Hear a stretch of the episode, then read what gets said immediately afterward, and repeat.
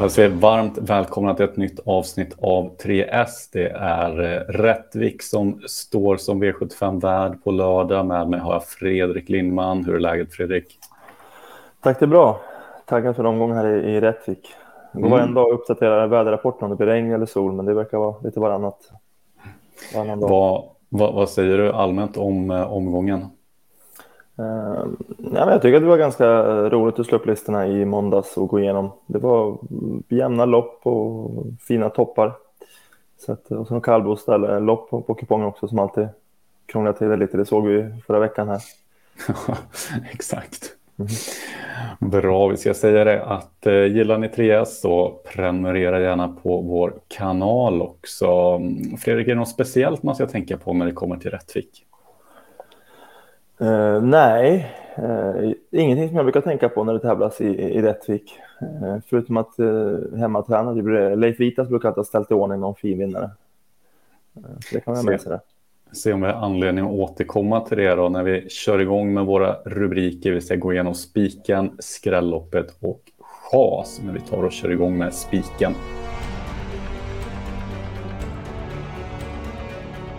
Och spiken den här veckan, Fredrik, vart hittar vi den? Eh, jag tänker mig faktiskt att vi börjar med en spik redan i V751, eh, nummer 3 LL Royal. Han är klar favorit här och det tycker jag faktiskt är motiverat. Eh, vi har bilder här på loppet senast och han körde fram med döden så höll faktiskt väldigt bra i tufft lopp där på Storchampionatshelgen. Sport 3 voltstart den här gången. Jag tror att med sex break cooling kommer spetsa. Han är väldigt startsnabb den hästen, men där säger man också att man ska släppa. Jag tror Robert Berg från sitt tredje spår kommer kunna köra till ledning tidigt med LL Royal. Framförallt då att han har blivit så stor favorit också så ökar chansen att han ska bli släppt till ledning. Eh, så att eh, oavsett vem som sitter tät egentligen så borde han faktiskt bli släppt. Han är så stor favorit här och kommer från så fina insatser. Så jag tror att LL Royal nummer tre sitter i ledning tidigt och eh, därifrån ska det vara toppchans. Toppchans, perfekt. Då tar vi och hamrar in spiken på 3 LL Royal i V75 1.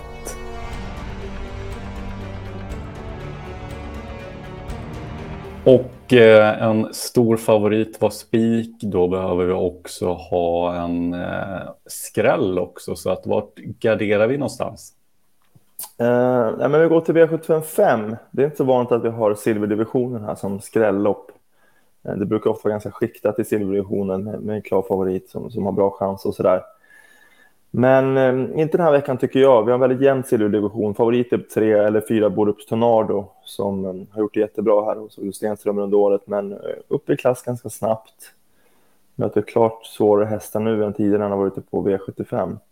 Så jag börjar där med att favoriten är eh, lite sårbar. Dessutom så säger man från norskt håll här att man ska köra i ledning med nummer två, Park View som är snabbare ut än Borups Tornado också. Så att, eh, det kan strula för favoriten. Och sen är det här en silverdivision som håller väldigt bra klass tycker jag. Jag kan egentligen se, tänka mig att alla hästar i det här fältet har kapacitet för att vinna. Och det är också en förutsättning för att det ska kunna skrälla. Har vi eh, några som, vi, som du vill puffa lite extra för? Ja, men framförallt kanske nummer fem, Santis Cocktail. Eh, väldigt startsnabb. Vi har bilder här på när eh, han öppnar väldigt snabbt från spår 7 och tar ledning på V75. Den här hästen har ju gått uh, i tuffa silverdivisioner faktiskt hela vintern. Eh, så att eh, mot Unico Broline och, och sådär eh, mött de hästarna som är uppe i guld nu. Sprang 11 blankt full väg bland annat här i vintras faktiskt med krafter kvar. Eh, även nummer tre, Falcon Am, är bra.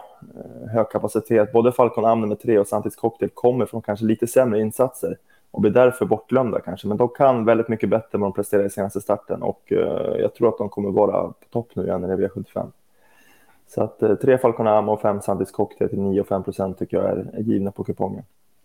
Kan det vara så att många spelare tror att Borups Tornado ska kunna ta sig till ledning? Ja, så brukar det vara. Framförallt när de är så här stora till 50 procent. Då måste man nästan... Eh, de lär man nästan veta att de kommer till ledning tycker jag. För så fort man inte kommer till ledning så är det upplagt för lite strul. Eh, svåra resor och, och det kan bli mycket positionsförändringar och sånt som kan få hästarna att ledsna lite sådär också. Så att, eh, ja, men sen har han ju en bra rad också på Tornado och, och vunnit en del V75-lopp under året. Så att han har blivit lite kändis på V75 också. Och det gör nog att han får lite gratis streck där. Bra, vi tar och garderar på V755 och så glömmer man inte bort nummer tre Falconam eller nummer fem Santis Cocktail. Då ska vi ta och chasa då Fredrik.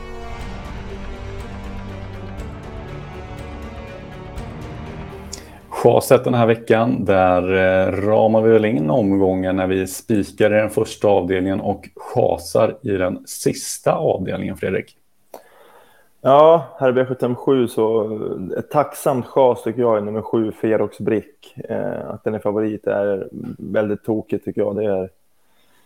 Hästen har såklart en väldigt fin häst med hög kapacitet, men han dras också med stora mm, aktionsbekymmer och problem med travet. Eh, vi har bilder här från senast när han vann, men vi har bilder från sista kurvan där han inte alls travar och blir nästan passerad.